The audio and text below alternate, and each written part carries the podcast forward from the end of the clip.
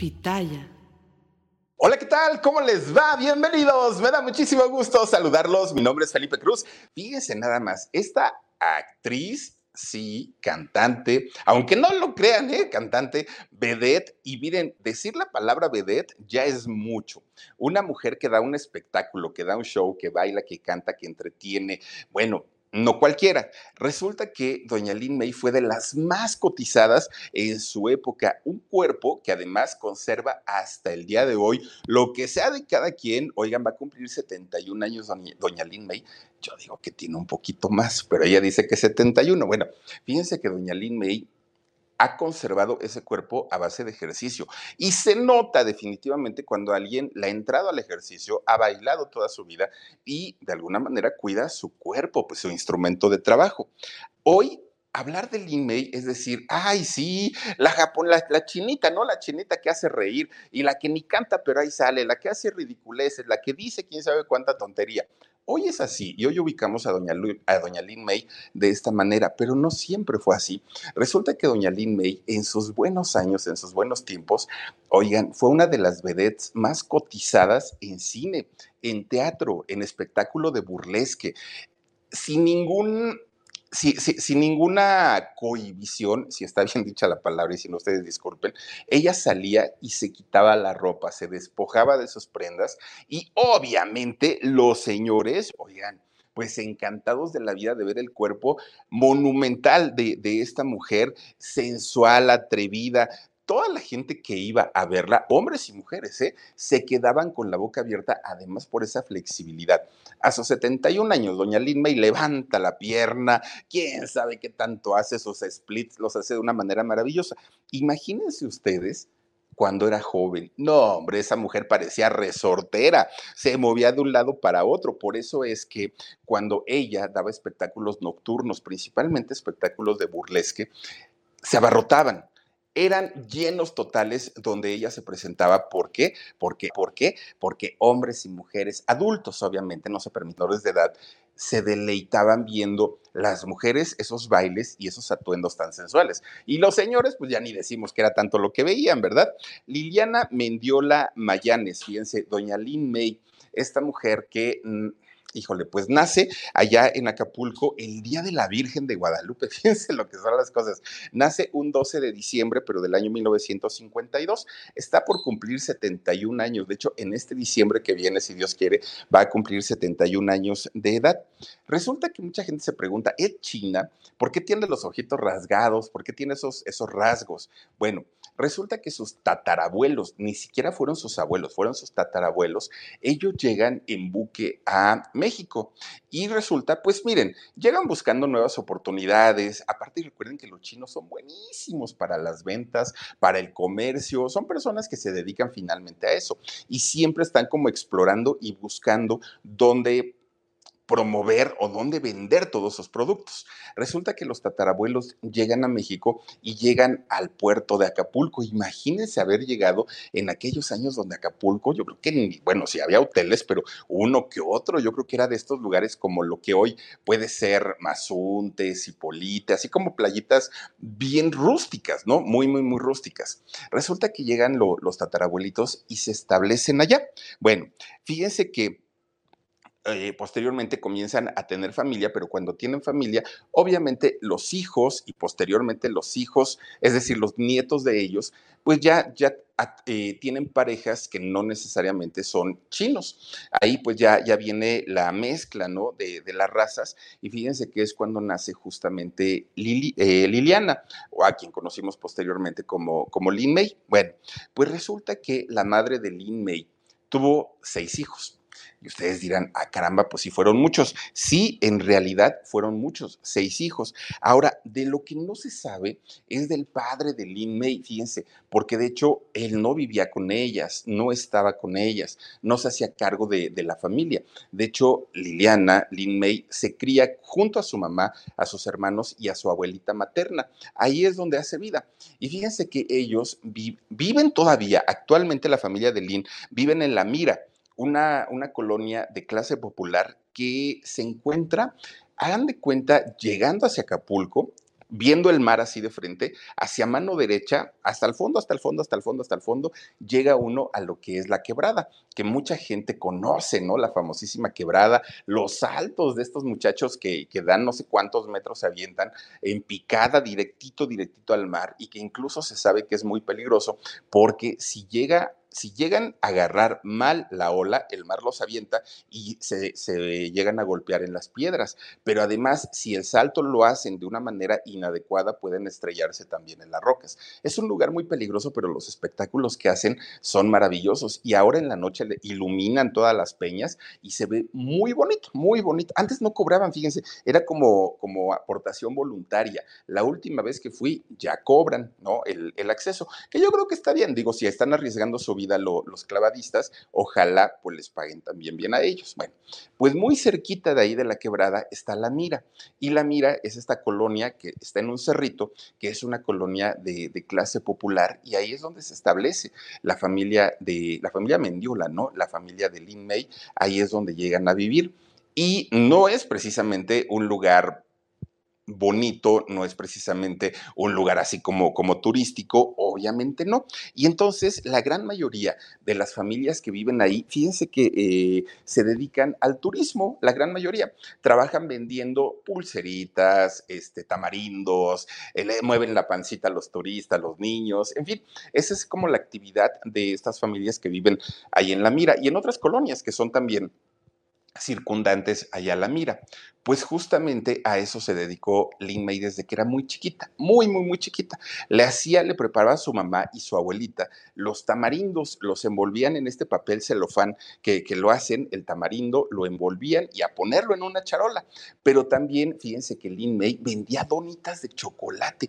¿Cómo no se le derretían las donitas de chocolate a Lyn May en la playa? Pues andaba ella vendiendo eso, y vendía también pulseritas y cadenitas hechas con las conchitas, las conchitas de, del mar. Ahí las van hilando, las van tejiendo, las van tejiendo y finalmente pues hacen sus collares y hacen sus pulseras. Allá ella se iba a la playa Hornos, que también está por ahí cerca eh, de, de La Mira, ahí muy chiquitita.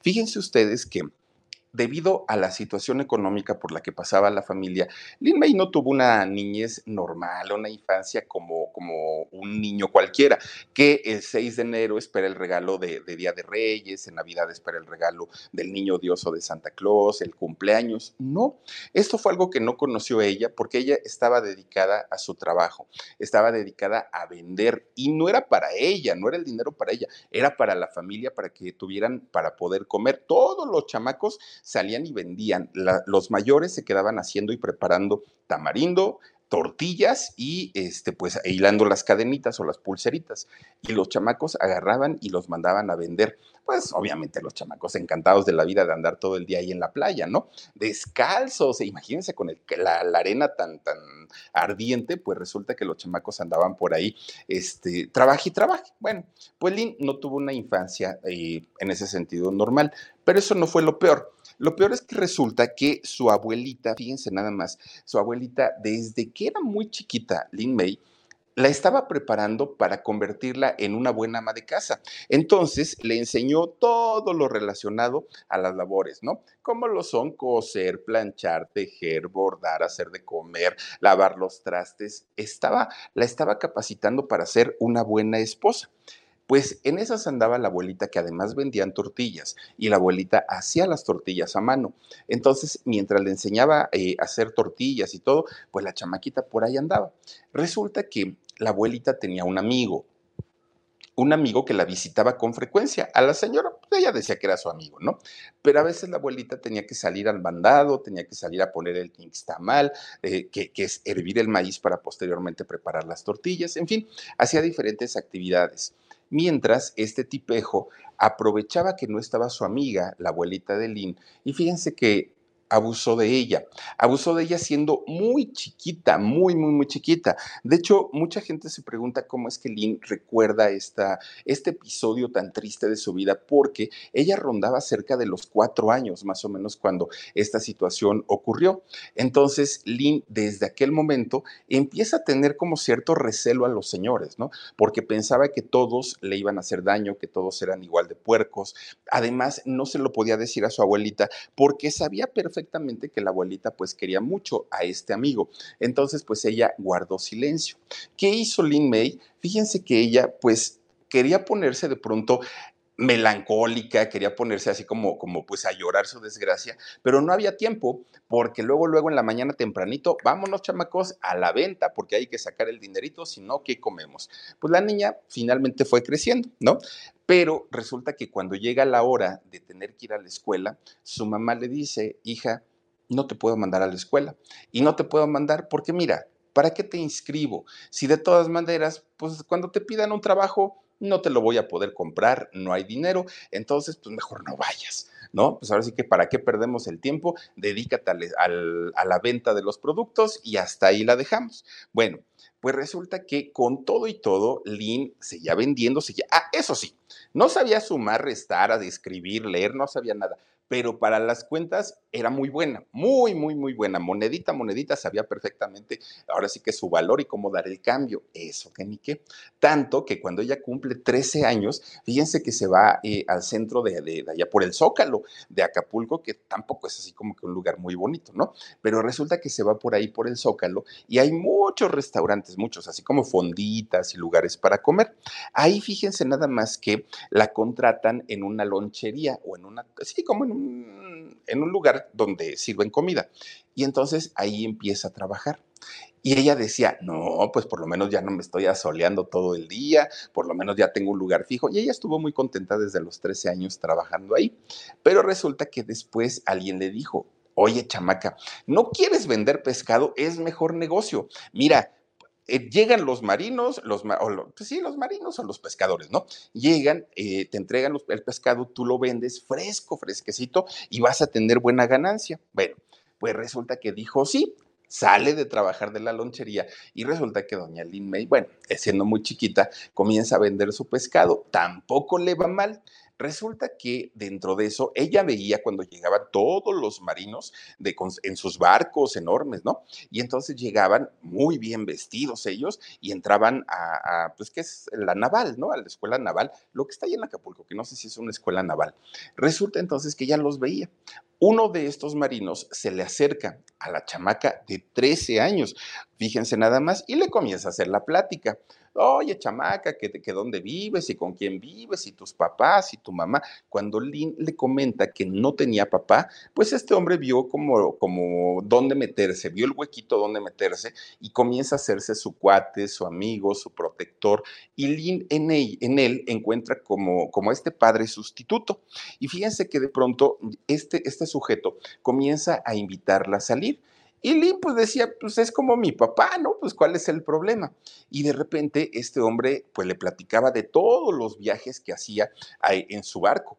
Y le decía, Lyn, ¿y tú conoces México? Que toda la gente de, que vive en algún estado de la República, en provincia, siempre ubican el Distrito Federal o la Ciudad de México como México, ¿no? Así siempre, yo me acuerdo que mi abuelito me decía, ah, ya llegó mi nieto de México. Ay, abuelo, pues si yo vivo en México y tú también. Pero pues así se acostumbra. Y entonces le decía a Lyn May, oye, ¿y tú conoces México? Claro, claro, yo conozco México. ¿Y conoces la villa? Uy, sí, he ido muchas veces, ¿no? Este señor era casado, incluso tenía hijos, pero eso no se lo había dicho a Lyn May. Y entonces Lyn le decía, yo quiero conocer la villa, quiero ir a rezarle a la Virgen. Bueno, ella estaba pues una chamaca finalmente, ¿no? Que quería conocer el mundo.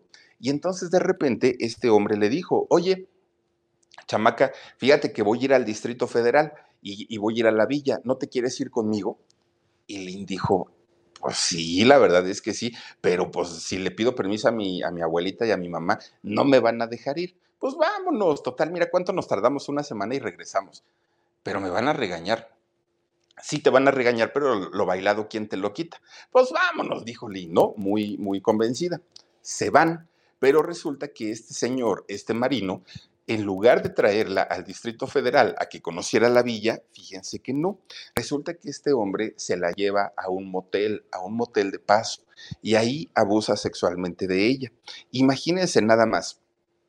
Una, una muchachita que en aquel momento, quieran que no, Entonces era una muchacha inocente, una muchacha que pues para ella todo era como fácil en la vida. Ella no tenía malicia, solo tenía tres añitos. No era la Lyn May de hoy. Hoy diríamos, ay, Lyn, pues, pero sabes muy bien a lo que le entras, ¿no? En aquellos años no, era una niña, una niña cuando este tipo abusa de ella. Cuando la regresa a su casa, bueno, que la regresa y la deja ahí en, en la playa, pues resulta que Lyn estaba triste, estaba enojada, eh, eh, ella, su vida había cambiado de la noche a la mañana. De ser una niña inocente, conoció lo que era la maldad, conoció lo que era el, la, la, la gente, pues sí, la gente que, que hacía daño. Y entonces va llorando con su abuelita y le cuenta absolutamente todo lo que había pasado. Abuelita, es que esto, esto, esto. Mamá, fíjate que esto, esto, esto. Y entonces la abuelita, muy enojada, muy, muy, muy enojada, va y busca al tipo, al marino. ¿Cómo te atreves a haberle hecho eso a mi nieta? Ella que está tan chiquita. Ahora le respondes, porque si la chamaca queda embarazada, ahora le respondes y te casas con ella. Fíjense nada más. O sea, en lugar de meterlo a la cárcel, en lugar, no, el castigo para el hombre fue cásate con ella, ¿no? Pues ahora sí, llévatela, pues si ya finalmente pues estuviste con, con ella, pues ahora te aguantas y te la llevas. Ah, pues el marino dijo, pues dámela, pues si, pues si quieres que yo me la lleve, me la llevo. ¿Cuál es, cuál es el problema? Si de esa manera vamos a limpiar el honor de, de, de tu nieta, pues órale. Fíjense lo que son las cosas. Había que limpiar el honor, pero ¿cuál honor? O sea, finalmente pues era una mentalidad totalmente distinta, ¿no? Incluso la de los padres y la de los abuelos. Bueno, pues resulta que esta chamaca de tan solo trece años se va a vivir con este marino, que de hecho para aquel momento, ahora sí, se la trae a, a la Ciudad de México. Y fíjense, pues una, una niña de trece años, ¿qué va a saber de los cuidados? ¿Qué va a saber de anticonceptivos? ¿Qué va a saber? No sabía absolutamente de nada. Y el otro, viejo, cuarentón, pues imagínense nada más, él la embaraza casi de inmediato, ¿no? Casi de inmediato sale embarazada. Ya estando eh, aquí en la Ciudad de México, se van a vivir a la colonia Escuadrón doscientos uno. Fíjense, ha de haber sido este, vecina de la Gigi, porque pues ya ven que por esos rumbos también anda.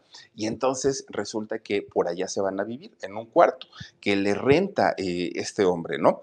Pero este hombre, fíjense que lejos de decir, es mi, mi esposa o es mi novia o es algo así, que no debió haber sido porque este ya era un viejo lobo de mar y ella era tan solo una niña. No, era su dueño, decía. Dice, miren, es mi propiedad, eh, yo soy su dueño, ella me, me tiene que obedecer en todo. Imagínense nada más. Bueno, pues resulta que el marino, cuando se entera que Lyn estaba embarazada, se puso loquísimo. Y se puso muy loco porque él ya tenía hijos que mantener, él ya tenía una mujer que mantener, y ahora con una chamaca, que además la chamaca estaba embarazada, este hombre se pone loco y comienza a agredirla muy feo. Pero miren, él lo que quería era hacerla abortar a, a Lyn. Y, y como no sabía cómo hacerlo, no sabía qué té o qué medicamento darle, lo que hace es comenzar a golpearla. Le, le comienza a golpear el vientre para que esta mujer aborte. Pues Lyn, no, pues digo, su cuerpo era joven, su cuerpo era resistente y no, no, no, no abortó. Bueno, pues resulta que este hombre con cuarenta años, Lyn con catorce años, se convierte en mamá por primera vez. Ella no podía a esa edad de catorce años ponérsela al brinco a este tipo. ¿Por qué? Pues porque el tipo, como les digo, ya era un hombre muy, muy, muy vivido y obviamente hacía con Lyn May lo que se le diera la gana. Si el tipo quería de comer al momento, la pobre chamaca sin saber tenía que prepararle la comida. Si este tipo tenía ganas de pronto de tener relaciones y ella no, a mí me vale gorro, decía el tipo, yo por eso soy tu dueño, por eso estoy pagando, por eso te, te estoy dando gasto. Y entonces la utilizaba de una manera terrible a la pobre Lyn May. Bueno, imagínense nada más que cuando ella cumple dieciséis años, llega su segundo embarazo. dieciséis años. Y se repite la misma historia. Nuevamente comienzan los golpes porque este tipo decía que no quería eh, de ninguna manera otro hijo. ¿Por qué? Porque ya tenía uno. Entonces, bueno, una, ¿no? Con, eh, fue una niña. Ya tenía una niña con Lyn May y no quería otra. Entonces comienzan otra vez las agresiones, los golpes. Comienza to, to, todo este tipo de, de situación. Pero Lyn ya estaba harta. Ya desde los trece hasta los dieciséis años en una vida de infierno, que además ustedes dijeran, bueno, pues la tenía como princesa, eso sí, una jaula de oro y no la dejaba salir, pues dice uno, no, pone uno las cosas en la balanza, pero miren, sin dinero, en un cuarto, eh, pegándole todo el tiempo, el tipo borracho, ¿qué hacía ahí la pobre chamaca? Ya con dieciséis años, fíjense que eh, Lyn May decide un día dejarlo y regresa a Acapulco, pero cuando llega a Acapulco con sus dos niñitas, imagínense una en brazos y otra pues apenas y medio caminando, llega y llega allá a la casa de su abuela. Cuando la abuela la ve, fíjense que eh, la regañan de una manera terrible. ¿Cómo se te ocurre dejar a tu marido? Eso está mal hecho, la religión, mira que no nos criaron y no nos enseñaron para eso. Además, tú ya eres su esposa y él mal que bien es tu marido, le decían todavía. Fíjense que la obligan a regresar con este señor, con el mentado Marino. A pesar de que sabían que era mujeriego, violento, borracho, flojo, o sea, a pesar de que sabían que tenía todos los defectos, de todas maneras la obligan a regresar con él. Entonces, pues obviamente no fue bien recibida en su casa. Lyn May con sus dos hijas dijo, ¿y ahora qué voy a hacer? Yo no voy a regresar con este señor, no me voy a exponer otra vez a que me esté golpeando, a que me esté... No, no, no, no, no, dijo ella, ya no. Con dieciséis años ya era una mujer con una mentalidad adulta, ya era una mujer que pues había sufrido una cantidad de cosas que ella dijo, ya no más, ya, ya no me siento cómoda viviendo todo lo que me ha hecho. Bueno, pues resulta que Ya no, ya no regresó tampoco con el esposo, incluso ya no permitió que este señor volviera a ver a sus hijas, ni les daba dinero, ni las quería, ni las... Pues imagínense si quería que abortara. Entonces Lyn dijo, ¿para qué, se, ¿para qué dejó que las vea? Desde ese momento Lyn May ya no permitió esto, ¿no? Pero además, fíjense que ella entra pues con una, una preocupación por decir, ¿dónde voy a vivir? ¿Qué voy a comer? Mis hijas se me van a morir de hambre. Pues estaba obviamente muy, muy preocupada por su situación, cómo le venía, ¿no? Pues resulta que ella se queda a vivir ahí en Acapulco y Y empieza a trabajar ahora más que nunca por sus hijas. Las dejaba encargadas y ella se iba a trabajar como mesera, llegó a vender algunas cosas, incluso otra vez este, cositas de, del mar, que si pulseritas y este tipo de cosas. Fue ayudante en un salón de belleza, trabajaba en lo que podía la pobre señora, porque la situación pues no era para menos, tenía que rentar un cuarto, tenía que darle de comer a sus hijas, ¿no? Pero en esta época, ya con dos hijas, Lyn May se daba cuenta que cada que ella pasaba por algún lado, iba, venía, regresaba, los señores babeaban, los señores se, se le quedaban viendo, bueno, con una cara de deseo, porque la señora tiene pues un buen físico hasta el día de hoy. Fíjense que fue entonces cuando dijo, a ver, si los señores me están echando el perro, pues yo creo que es porque no, no, no tengo tan mal cuerpo. Y entonces había un cabaret en aquellos años allá en Acapulco que se llamaba El Zorro. En El Zorro se presentaban las mejores vedettes de, de allá de Acapulco, incluso vedettes aquí de, de, de la ciudad, iban y presentaban su espectáculo y bueno, iba mucha gente muy famosa también al Zorro. Pues Lyn May hace su, su prueba, su audición y se logra quedar en este cabaret. Ahora ya empieza a trabajar como bailarina. Oigan, la pobre chamaca no sabía ni moverse, no bailaba, fíjense, Lyn May, y aún así ella pudo este, bailar, salía con su minifaldita y eh, trataba pues ahora sí de hacer un espectáculo, compensaba el no saber bailar con el buen físico, que a los señores ni les interesaba si bailaba o no bailaba, lo que querían era verle todo el cuerpo, todos los atributos de esta mujer. Bueno, pues fíjense que de repente empieza a tener envidias de las otras chicas que ya estaban consolidadas ahí y que veían que Lyn pues iba para arriba, para arriba, para arriba, y resulta que le empiezan a tirar así como mala onda. La corren de ahí del Zorro a Lyn May, pero pues como ya tenía su público, fue y pidió trabajo en el Tropicana, que bueno, el Tropicana pues los hay casi en todos los estados, ¿no? De, de México. Resulta que ahí en el Tropicana, un día estaba ella bailando, ¿no? Pues, eh, la señora muy, muy, muy a gusto. Resulta que de repente llega un grupo de, de personas, así, pero un grupo muy grande, y resulta que iban acompañando a uno de los grandes comediantes, uno, un gran actor y cantante, además de todo, de esos años, a, do, a don Tin Tan. Fíjense que don Germán Valdés Tin Tan, qué bonito canta, ¿no? Bueno, a mí me gusta la, la música de Tin Tan, cantando en el baño, me, me acuerdo mucho de ti, decía Tin Tan. Bueno, pues resulta que entra allá al Tropicana a ver el espectáculo. Y cuando ve a aquella mujer con ese cuerpo, con esa figura, y don Tin Tan, que aparte se le daba por ser bien, pues sí, ¿no? El, el señor, miren, hay que decirlo, y si era lujurioso, do, don Tin Tan se sorprende de verla. La invitó, fíjense, la invita a su mesa, oye, chamaca, pues mira que estás muy guapa y todo el rollo, y resulta que con tal de tenerla cerca, le dice, oye, pues yo en México hago este, espectáculos también nocturnos, y entonces necesito pues una chica que me acompañe para hacer mis sketch, decía eh, él. Y entonces, fíjense que así es como empiezan una relación de amantes, porque en aquel momento Germán Valdés Tin Tan pues tenía familia, tenía su hijita Rosalía, o sea, te, te, tenía su esposa. Entonces, no era así como una relación de novios, no era como, no, no, no, fueron amantes, tal cual las cosas, ¿no? Cuando la mamá de Lyn May se entera que Lyn May estaba con, con, con Tin Tan, pues a pesar de que era un hombre famoso y todo, sí le dijo, oye, no, ¿cómo crees? Pues mira, ¿no te gustaría que te hicieran lo mismo? Le pone una regañiza, pero Lyn May dijo, ay, a mí me vale gorro, no, yo estoy a gusto con el Tin Tan, y pues si él me quiere, pues adelante. Además, fíjense que pues don Tin Tan sí le, sí le daba sus buenos regalitos también a Lyn May. Aún así, fíjense que ella siguió trabajando. Entonces, resulta que un buen día de, de, la van a ver otra vez del Zorro, de este primer cabaret donde la, la habían contratado. Y le dicen, oye, Lyn, ya se fueron todos los conflictivos, aquellos que te echaron tanta carrilla. Vente para acá, vente a trabajar con nosotros, pero mira, vas a venir aquí como la estrella, como la principal y todo el rollo. Pues Lyn May se regresa para allá para, para trabajar en el Zorro.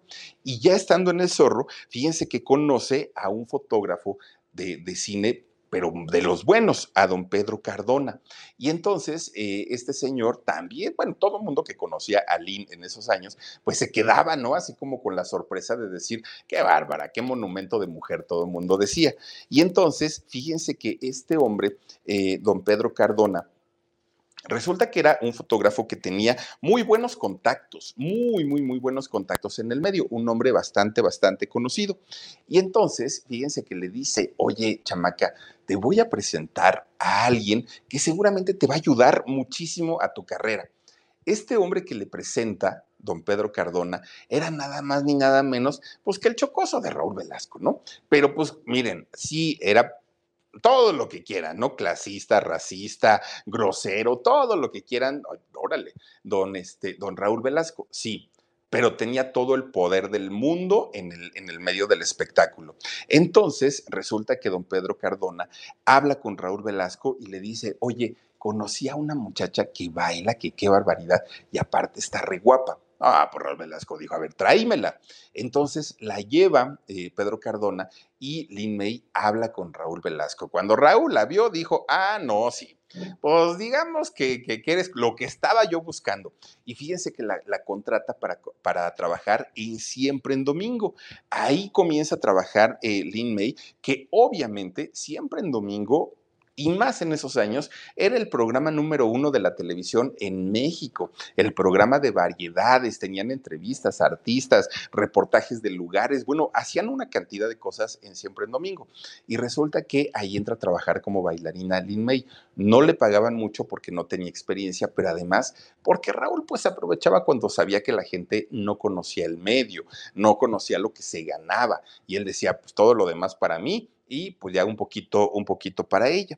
Fíjense que Lyn May, a pesar de que ya ganaba pues un dinerito, ya salía en la televisión, no la alcanzaba para mantener a sus hijas y sobre todo para darle un nivel de vida a sus hijas que ella quería darles, ¿no? Eh, a, la, a las niñas. Y entonces dijo, ah, pero aquí en, en México, ahora sí que en la ciudad, el espectáculo nocturno es amplio y hay una cantidad, cantidad de, de, de shows tremendos que no los hay en, en Acapulco. Hoy sí, pero en aquellos años no. Y resulta que dice Lyn May, voy a, a competir contra todas ellas, que aparte, imagínense ustedes competir contra todas, todas, todas, todas las que eran pues las meras, meras, ¿no? Las vedettes más hermosas de aquellos años. Pero dijo Lyn May, si voy a competir con ellas, tengo que hacer algo diferente. ¿Y qué se le ocurre hacer a Lyn May? No, pues quitarse la ropa, nomás eso. Empieza a hacer unos espectáculos tan fuertes, pero tan, tan, tan fuertes, que bueno, Lyn May rápido comienza a ser buscada por empresarios. Incluso en, en esa época, fíjense que el teatro, que es ahora el Teatro de la Ciudad de la Esperanza Iris, fíjense que durante algún tiempo que presentaba obras de teatro muy importantes, pues dejaron de, de hacerse, dejó de hacerse este teatro y se convierte pues prácticamente en un tipo burlesque. Y era lo de moda, era lo de hoy en, en aquellos años, y solo las mujeres más bellas trabajaban ahí en, en este Teatro Esperanza Iris. Resulta que la contratan ahí a, a Lyn May, y fíjense que conoce a la gran mayoría de las vedettes preciosas y con cuerpazos de, de ese tiempo, pero no le fue tan bien. ¿Por qué? Porque la gran mayoría de ellas pues sentían la competencia fuerte con Lyn May, que aparte Lyn May no tenía ningún problema en mostrar su cuerpo, sus atributos. Ella estaba segurísima, siempre estuvo muy segura de su físico. Entonces ella, miren, se despojaba de sus prendas, uh, luego las aventaba al público. Entonces pues las demás decían, ¿y esta quién es? ¿Y esta china de dónde salió? Y le empiezan otra vez a tirar carrilla. Pues sale del, de, del Teatro Esperanza Iris, ya no quedó ahí. Y entonces Lyn dijo, chin, y ahora ya me quedé sin, sin trabajo.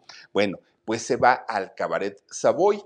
Y ahí en el Savoy, que era pues otro también, que tenía mucho prestigio y que también se presentaban grandes vedettes, ahí también estuvo pues durante algún tiempo.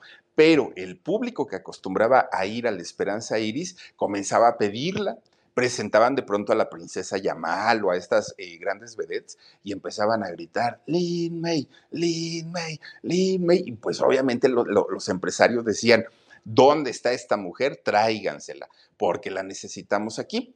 Y fíjense que cuando la, la recontratan para el Teatro Esperanza Iris, eh, eh, resulta que Lyn May se puso sus moños y dijo, va, yo me regreso, no tengo problema, pero ahora voy con el primer crédito, ahora voy como estrella, ahora voy como la mera mera. Supo venderse, ¿no? En aquel momento, eh, Lyn May. Bueno, pues resulta que fue Enrique Lombardini, el empresario y también administraba el Teatro Esperanza Iris, el que la recontrata, un sueldazo, como la estrella número uno, y además fue él quien la bautiza ya con el nombre oficial de, de, de Lyn May. Que Lyn May en chino significa flor bonita, ese es el nombre que, o bonita flor, que significa el nombre de Lyn May, y que aparte por sus características de sus ojitos, pues obviamente le quedaba como anillo al dedo. Bueno, pues miren, Lyn intentaba hacer espectáculo como lo hacían todas las grandes vedettes, pero por más que le intentaba, pues lo suyo no era el baile. Lo suyo era prácticamente pararse en el escenario y quitarse la ropa. Y entonces, cuando ya es contratada como gran estrella, dijo, necesito tomar clases porque yo no puedo seguir pues improvisando y seguir haciéndome la que bailo sin bailar.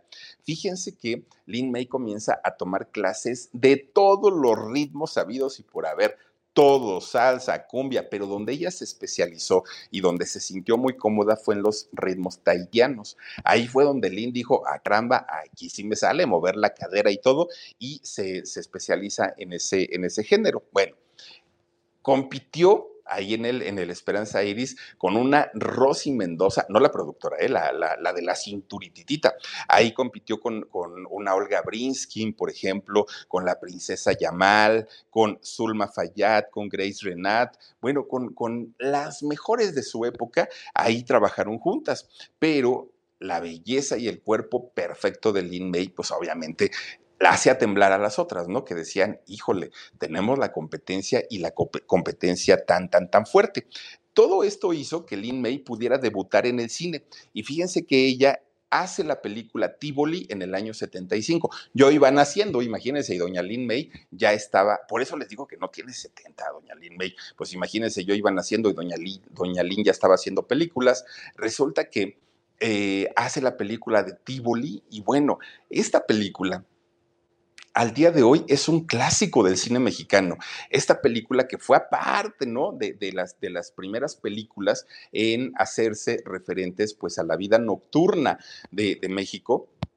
fue una película bastante, bastante exitosa. La primer película de ficheras, o nombrada la primer película de ficheras, fue la de Bellas de Noche. Esta, esta película, la primera parte, hubo dos de Bellas de Noche. Y resulta que esta primera fue considerada la primera de ficheras, pero la película de Tivoli no se quedaba para nada atrás, y ahí es donde debuta Lyn May. Después estuvo en, en Bellas de Noche, pero en la segunda parte. Ahí estuvo también Lyn May. Y miren, ¿no era actriz? No, no sabía actuar tampoco, pero a final de cuentas, pues no se requería, para ese tipo de cine, no se requería pues saber actuar, ser actriz. Lo que se requería era tener un físico perfecto, no tener ningún problema en despojarse de la ropa, y con eso era más que suficiente. Y Lyn reunía esos, eh, pues esos requisitos. Entonces era película tras película, todas en, esta misma, eh, en este mismo, mismo género o categoría. Después, pues obviamente, ya habiendo trabajado en la televisión, regresa, pero fíjense que cuando regresa a la televisión entra como co-conductora de diferentes programas, diferentes programas de televisión, estuvo ella ahí, ¿no? Bueno, fíjense que fue una época de mucho éxito, de mucho dinero para, para Lyn May, y al fin podía darle a sus hijas la vida que ella quería, ¿no? Una vida de comodidades, una vida donde nada les faltara a, a las chiquillas, pero a estas muchachas no les iba nada bien. Y no les iba nada bien, ¿por qué? Porque mientras Lyn trabajaba y trabajaba y trabajaba en la escuela, a las chamacas pues no, les, no las bajaban de, sí, y tu mamá la fichera, y tu mamá la que se encuera, y tu mamá la que anda con muchos hombres, y tu, bueno, era bullying, y no solamente de los alumnos, también de los maestros, que muchos de ellos decían, ay, no, no vamos a tener aquí a las hijas de una cabaretera, no, porque esta mujer esto, y la, la tachaban de lo peor. Entonces Lyn May toma la decisión de mandar a estudiar a sus hijas a Estados Unidos, ¿no? Eh, pues ahora sí, dejándolas en, en libertad y mandándolas a estudiar allá, que también fíjense que hay un, un rumor que se ha manejado durante muchos años. De las hijas no se sabe nada, ¿eh? Nada, nada, nada de Lyn May. ¿Cómo se llaman? Sabrá Dios. ¿Dónde viven? Sabrá Dios. Dice la señora que tiene nietas y que tiene este, las hijas y todo, pero mucha gente dice que en realidad pues Lyn May nunca tuvo hijos. Eso es lo que dicen porque jamás, jamás, jamás se han presentado las, las muchachas, hoy señoras, ¿no? Jamás se han presentado en, en público. Y entonces pues mucha gente dice, no, esa historia de las hijas pues nada más se lo sacó de la manga como para causar polémica y como para que la gente la volteara a ver, pero en realidad las hijas no existen. Y de verdad, buscando y buscando y buscando, no hay información sobre las hijas de Lyn May. Ella dice que sí, pues vamos a darle el beneficio de la duda, ¿no? De que sí hay las hijas. Bueno, pues para las niñas, según la versión de Lyn, era muy difícil tener que lidiar con todo esto, las manda a estudiar a Estados Unidos y ella se queda en México, ahora sí, como, como una mujer soltera, cumpliendo con los pagos para las escuelas de, de sus hijas, pero ya en México trabajando a sus anchas. Ahora sí, pues, ¿a, a quién le, le, le tenía que pedir permiso? Si llegaba tarde, si no llegaba, si salía con un hombre, si salía con otro. Lyn May sabía perfectamente lo que hacía y cómo lo hacía en aquel momento. Bueno, pues resulta que, fíjense que si, si algo también hay que decir es que Lyn May, a pesar de no saber actuar, a pesar de que no sabía bailar, sí era una de las mujeres con un cuerpo más escultural. De, del rostro, fíjense que de, del rostro podemos hablar de otras cualidades y de otras eh, vedettes de la época que quizá en belleza sí le ganaban a, a Lyn May, sí eran rostros de muñequitas, rostros perfectos y cuerpos perfectos, pero en el caso de Lyn May, la sensualidad que ella desbordaba era único, único, y eso la hizo, pues obviamente, aprender a tener que cap- capitalizar muy bien todos sus atributos y a decir, a ver, si dicen que lo único, para lo único que sirvo es para encuerarme, pues me voy a encuerar y me voy a encuerar bien, dijo eh, Lyn May. Bueno, comienza a hacer película tras película, tras película, tras película. Hizo, fíjense, Las Cabareteras, hizo Las Nenas del Amor, también hizo Buenas y Conmovidas, eh, El Placer de no sé qué se llama, fíjense, El Placer Eterno o El Placer, no me acuerdo cómo se llamaba esta película, pero hizo una cantidad tremenda, todas, todas, todas, pues saliendo como una mujer exuberante, como una mujer bastante, bastante sexy, eh, sexy, perdón, bueno. Pues durante seis años, Lyn May fue contratada para tener un show en el Teatro Blanquita. Ella encabezando la lista de toda la gente que se iba a presentar ahí. y ahí trabajaba nada más ni nada menos que con Dámaso Pérez Prado. Fíjense, fíjense lo que son las cosas. Dámaso, que también se quedó impactado con la belleza de Lyn May, resulta que este señor le compuso un mambo a, este, a Lyn May, le compuso el mambo Mango de Lyn, se llama su, su mambo, pero finalmente hasta eso, fíjense, inspiró a Dámaso Pérez Prado para, para componerle este mambo.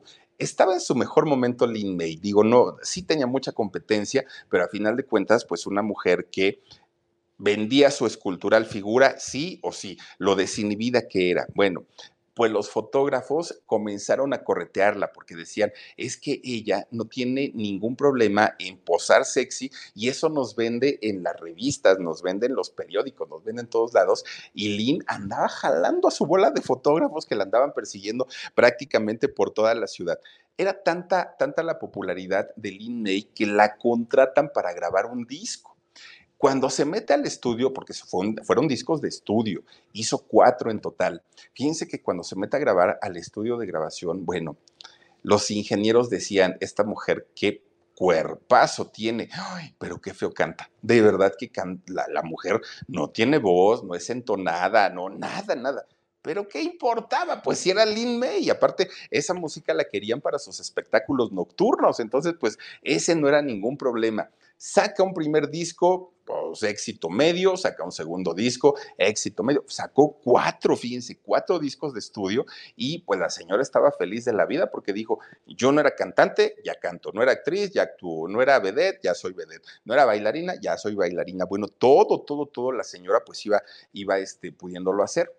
Todo esto que, que ella estaba pues en el ojo público, que la gente la quería, porque además es una mujer que miren, tiene, tiene ángel doña Lyn May, eso sí hay que decirlo, pues hacía que se convirtiera en el deseo de gente muy importante, gente poderosa, políticos, empresarios, de todo, todo, todo mundo buscaba tener algo con esta mujer, que aparte, dicho por ella misma, pues ella siempre ha tenido una obsesión por los hombres, le encantan los hombres. Entonces, pues imagínense, ella queriendo y los otros queriendo, no, hombre, pues regalazos.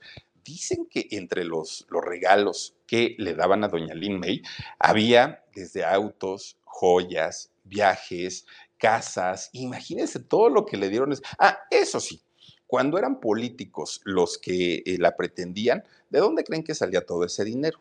Obviamente de los impuestos, obviamente del, de, del pueblo. A ellos no les costaba y, y pues ella decía a mí, pues que me importa que salga de donde salga, finalmente pues es un regalo que me están dando ellos. Y fíjense nada más lo que son las cosas, yo lo que digo, ¿de cuántas, de cuántos regalos a esas vedettes y a esas mujeres seguiremos pagando todavía de nuestros impuestos? Juren lo que todavía seguimos pagando muchos de esos. Imagínense. Doña Lyn May, uno de esos pretendientes, nada más para que nos demos una idea, ¿no? Fue don José López Portillo, expresidente de México. Este señor que termina finalmente eh, casado con doña Sasha Montenegro, otra de la época y otra mujer que se, se quitaba la ropa con mucha facilidad. Resulta que don José López Portillo pretendió a doña Lyn May mucho tiempo. Vayan ustedes a saber si hubo algo, si no hubo algo, pero de que el señor quería, quería. Y Lyn le coqueteaba siempre, siempre, siempre, siempre a López Portillo. Pues no un día, doña Carmen Romano, la, la esposa que era en, en, de, de don López Portillo, un día dicen que fue y cacheteó a Lyn May por atrevida, porque cómo era posible que le cachetearan, que le eh, coqueteara, no solamente a un hombre, sino un hombre casado y además al presidente de la República que le acomodó sus cachetadas. Fíjense, doña, do, doña Carmen Romano. Quién sabe si eso le haría también a Sasha Montenegro, pero pues Sasha por lo menos sí le quitó al marido y se casó con él, con, con José López Portillo.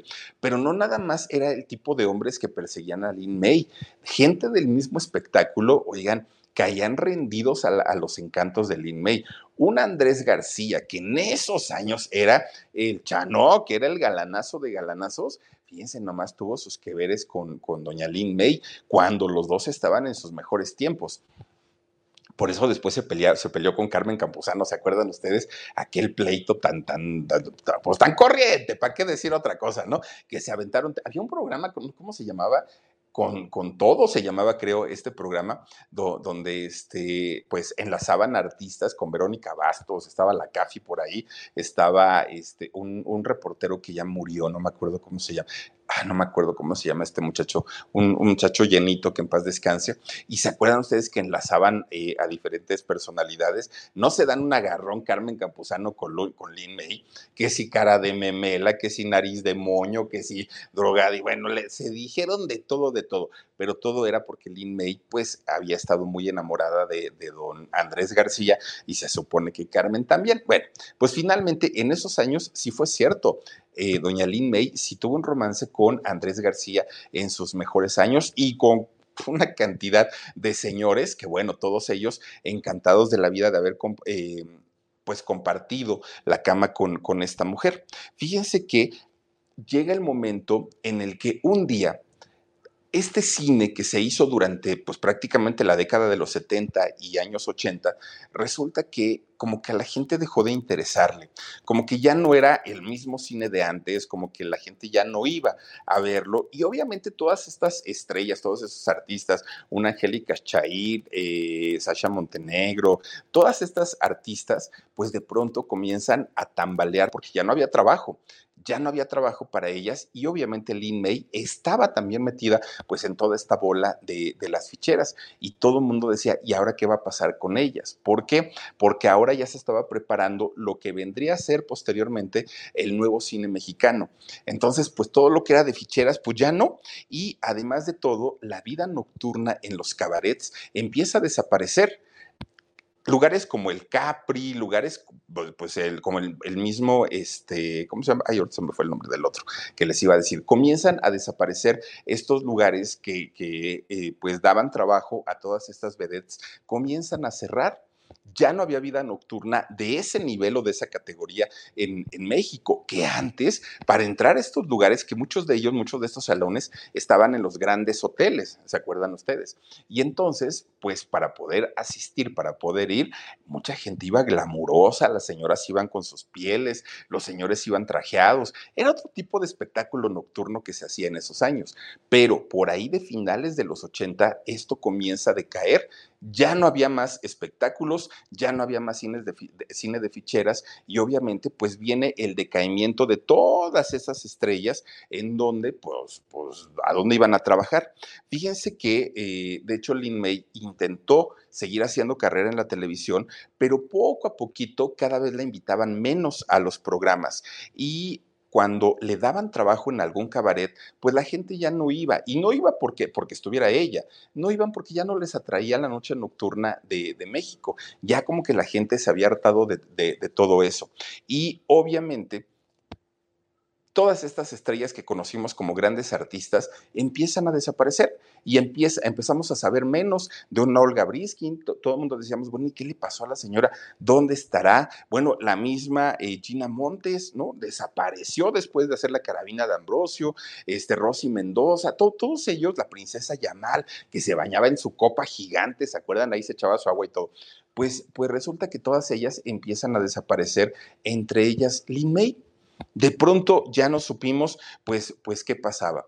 Lyn May, en ese intento por tratar de rescatarse y tratar de, de, de que le siguieran dando trabajo, en, ya fuera en televisión, en el poco cine que se hacía para ella o en algún espectáculo con, de, de cabaret, ella, fíjense que toma la decisión de pronto, pues, de arreglar su cuerpo. En realidad ella todavía estaba, era una mujer bella, no lo necesitaba, pero resulta que conoce a una mujer, una mujer que le dice, ¡ay, fíjate, si así estás tan bonita, si tú te sometieras a mis tratamientos, no, hombre, quedarías como muñequita, como princesa, porque yo manejo mucho el colágeno, que en esos años, pues el colágeno ni, ni la palabra creo que la conocíamos.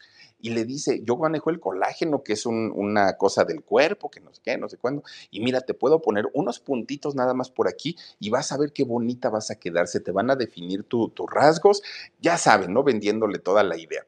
Pues Lyn May dijo, sí, ¿y cuánto cobras? No, pues que veinte pesos, vayan ustedes a saber cuánto era, ¿eh? Pero pues era muy barato, y Lyn May dijo, perfecto, a ver, pues empiézamelo a poner de una vez. Pues lo que nunca se imaginó es que le metieron el aceite mena en el ese de bebé, esa cosa le metieron a Lyn May, imagínense los dolores, bueno, se le empiezan a hacer bolitas como canicas dentro de, de, de sus mejillas a Lyn May, y estas bolitas empiezan a ser grandes y le empiezan a deformar el rostro. Una mujer que había vivido de su belleza, que había vivido de su cuerpo, que todo mundo la había chuleado siempre, de pronto verse al espejo con un rostro deformado no era bonito. Lyn May cae en una tremenda, tremenda depresión, porque además ella, tratando de rescatar sus rasgos físicos originales, comienza a meterse cuchillo, ¿no? No ella, ¿no? Obviamente va con médicos este, para, para que le, le quiten todo este producto que le habían inyectado, y en el intento le hicieron malas cirugías, en el intento pues le pasaron a desgraciar más su cara, y si de por sí ya, ya estaba desfigurada con el aceite que le habían metido, a partir de las cirugías comienzan a desfigurar de una manera tremendo, eh, tremenda el rostro de Lyn May, de una mujer que pues había sido de las mujeres más asediadas, más exitosas por su cuerpo y por su rostro. Ella estaba pues prácticamente ya no queriendo salir ni, ni en televisión, ni siquiera salir en, a la calle, porque ella decía, pues es que la gente se va a burlar de mí, la gente va a decir que por qué me deformé, que qué que, que fue lo que me pasó. Bueno, pues fíjense ustedes que Lyn May, dentro de su depresión, dentro de tanto trabajo que tuvo en algún momento, dentro que si tiene o no tiene a las hijas, también se daba tiempo para el amor. Y aún, fíjense, Lyn May, después de tener el rostro ya desfigurado por estas eh, malas intervenciones que, que se hizo en su carita, fíjense que aún así Lyn May se casó varias veces. Ella dice que siete. Por lo menos no, no son tan conocidos los siete, pero su gran amor indiscutiblemente fue el chef. Fíjense que este señor trabajaba en el mismo lugar donde trabajaba mi señor padre, y, y de pronto dice pues que la señora iba por él, ¿no? Un señor llamado chino, de hecho de, de, de origen chino, llamado Antonio, Antonio Xi Xi Show, era el, el nombre de, de este señor. Y sí me contaba a mí don Perico, me contaba a mi señor padre, dice, es que se nota que se quieren, pero se adoran, ¿no? O sea, decía, es, eso nadie lo duda, o sea, a la señora se le nota el, el amor que le desbordaba por todos lados. No, no sé si, si don Antonio era el dueño del Cuatro Mares, eso sí no lo sé, fíjense, nunca, nunca se lo he preguntado a mi papá, pero el Cuatro Mares, un restaurante que a la fecha sigue en función y que ya no, ya no pertenece a Lyn May, pero ese restaurante eh, posteriormente lo adquirió Lyn May durante un tiempo, ella era la que, la, la que manejaba todo, todo el restaurante, y ese, ese amor a la cocina lo tuvo por parte de don Antonio, fíjense nada más. Bueno, además este señor la trataba como reina a Lyn May. veintiocho años duró su matrimonio, hasta que fíjense que al señor le dio, enfermó de cáncer de próstata y murió en el año dos mil ocho. A partir de ahí, pues el, el matrimonio de Lyn termina, ella queda viuda, y aparte sí, sí queda muy triste, sí queda muy, muy dolida, porque pues fueron veintiocho años, a final de cuentas, de compartir su vida con este hombre que sí la trataba bien, que sí la quería y pues que prácticamente la tenía como una princesita. Entonces para Lyn pues sí era muy difícil ahora verse sin, sin un marido. Bueno, pues resulta que hay una leyenda urbana en torno a este señor Antonio.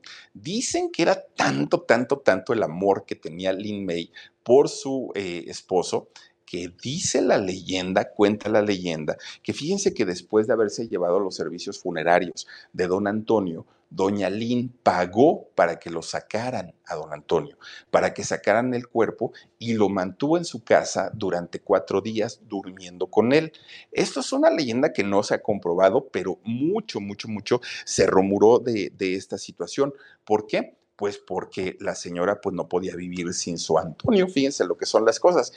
¿Quién sabe? A mí me suena más a fantasía, pero eso, eso se ha dicho durante mucho tiempo. Bueno, pues resulta que Lyn, ya cuando llegan los años noventa, pues estaba olvidada, ¿no? Una, una estrella de antaño, una mujer que sí había sido muy famosa, pero que ya hasta ya había llegado.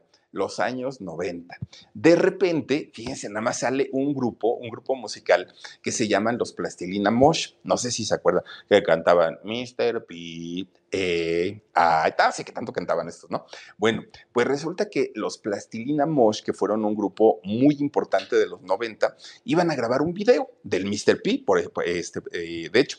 Y entonces de, eh, empezaron a buscar a una modelo o a una vedette de esos años, de los años setenta, y decidieron, miren, ellos son los Plastilina Mosh actuales, ¿no? Porque en esos años estaban muy chiquitos. Pues resulta que contratan a doña Lyn May y en un OXXO, fíjense, se van a grabar el video a un OXXO y resulta que hay una tienda de estas de, de autoservicio chiquitas, ¿no? Y entonces resulta que ahí sale doña Lyn May, la volvimos a ver después de muchos años y fíjense, enfundada en un vestido rojo para, para este video de, de Plastilina Mosh, un vestido rojo, la señora moviendo su cuerpo, la señora luciendo aparte de todo espectacular y como que fue el recuerdo. Sí es cierto, ¿qué fue de doña Lyn May? Ay, qué buena onda que estos chamacos nos la recordaron. Este video, fíjense que salió en el año noventa y ocho. Miren nomás, ahí están, qué chiquitos estaban aparte lo, los Plastilina Mosh. Bueno, pues fíjense, desde De ahí recordamos la carrera de doña Lyn May. Incluso después de este video, muchos otros artistas comienzan a rescatar a todos estos personajes de antaño y los comienzan a incluir en sus videos. Alex Sintek por ahí rescató también a, a don Héctor, no, a don Alejandro Suárez en, en un video. Bueno, eh, Luis Miguel sale también por ahí en la media vuelta con todos estos eh, personajes también de, de antaño, entre ellos Juan Gabriel. Empieza como esta moda de rescatar, ¿no?, a todos estos figurones de aquellos años y ya en el dos mil, este, este video fue en el noventa y ocho, ya en el dos mil, bueno, Lyn May otra vez en televisión, en revistas, en cualquier lugar, otra vez ya estaba Lyn May porque pues ya la habían hecho famosos, ¿no?, estos muchachos. Ya no eh, tuvo el mismo éxito que había tenido en los setentas y ochentas, pero finalmente pues otra vez estaba vigente y eso le daba trabajo a doña Lyn May. Bueno, cada que la invitaban era de pronto hasta cierto punto triste ver a doña Lyn May. ¿Por qué? Porque resulta que los programas, la gran mayoría, no recordaban su trayectoria, no recordaban sus películas que habían hecho, pero cómo se burlaban de ella. Por sus cirugías, por sus bailes, porque decían, señora ridícula, ya está tan, tan grande y todavía sigue haciendo sus cosas. O sea, y aparte de que les llevaba rating a, a sus programas, todavía muchos de ellos se burlaban de doña Lyn May, se burlaban de las cosas que decía. Bueno, recientemente estuvo en un programa de canto, ¿no?, ahí en, en Venga la Alegría. Oigan, lejos de decir, pues la tenemos aquí por su trayectoria, la señora, no, era prácticamente para que hiciera el ridículo, prácticamente para que se hicieran memes de ella, para que el mundo se burlara de ella y ridiculizarla. Ahora, también hay que decirlo que doña Lyn se prestaba a ello, ¿eh? Tampoco es que no... no haya sido totalmente culpa de, de los programas, pero ella sí, sí ha hecho muchas cosas para pues seguir figurando, ¿no? Entre ellos noviazgos inventados, entre ellos embarazos ficticios, entre ellos una cantidad de cosas que ha hecho la señora también, y todo eso pues ha sido siempre para figurar, ¿no?, para estar ahí. Fíjense que doña Lyn May, ya estando grande, ya siendo pues una mujer adulta, pues resulta que doña Lyn, ¿qué creen? Fíjense que ella se volvió a casar. Doña Lyn May encuentra una, un, un romance nuevamente y resulta que fíjense que eh, ella... doña Lyn May eh, se, se vuelve a casar, pero enviudó. Ahí fíjense que se me perdió el nombre del, del, del nuevo novio. Ah, Guillermo, perdón, Guillermo Calderón Estel. Fíjense que con Guillermo se casó en el año dos mil once, ya siendo pues una mujer adulta. Pero ¿qué creen? Resulta que este hombre murió y se vuelve a quedar viuda doña Lyn May. Entonces, pues obviamente pues se, se queda muy triste y ya ahora lo que se enfoca más pues es a tratar de conservar su imagen, a tratar de que los medios sigan hablando de ella, cuando puede dar entrevistas, cuando puede ver algún programa. Doña Lyn sigue todavía pues en el, en el ojo público, a pesar de la edad, que no es una mujer tan joven, a pesar de lo que se hizo en el rostro, a pesar de que siempre nos ha dicho mentirillas, ¿no? Mentirillas como, como el asunto de, de, de sus novios, el, bueno, hasta de Juan Gabriel dice que fue novia, nada, doña Lyn May no invente, pero eh, finalmente pues es una mujer que ha sabido permanecer en el ojo público, con verdades, con mentiras o con lo que sea, pero finalmente doña Lyn May, hasta el día de hoy, todo, bueno, mucha gente seguimos hablando de ella, con sus historias, vayan ustedes a saber si inventadas o reales, pero finalmente doña Lyn May es una mujer a la que a estas alturas de la vida ya no le da miedo ser criticada, que digan, que hablen, le da risa a la señora, a doña Lyn May le, le da mucha risa todo lo que se dice de ella y finalmente lo disfruta, ¿no? Pues si no lo disfrutara, pues no lo hiciera. Pero pues ahí está la historia de esta mujer que ha hecho cine, teatro, televisión, ha sido muy trabajadora y no, no todo el tiempo fue un meme, no todo el tiempo fue la burla, no todo el tiempo pues fue eh, el objeto pues de, de, de la ridiculiz- ridiculización. Eh, en realidad doña Lyn May sí tiene una carrera muy importante, sí es una mujer que se preparó para poder trabajar y eso sí, pues todo lo que vivió en su niñez y en su infancia fue muy difícil, pero pues a final de cuentas ahí queda para, para la historia. Y ella dice que tiene pila para seguir bailando, que tiene pila para seguir trabajando y pues que ella quiere morir en el escenario. Pues vamos eh, a, a ver qué pasa más adelante. Por lo pronto, hasta aquí llegamos con la historia de doña Lyn May. Cuídense mucho, les mando un beso, domingo alarido nueve de la noche. Adiós.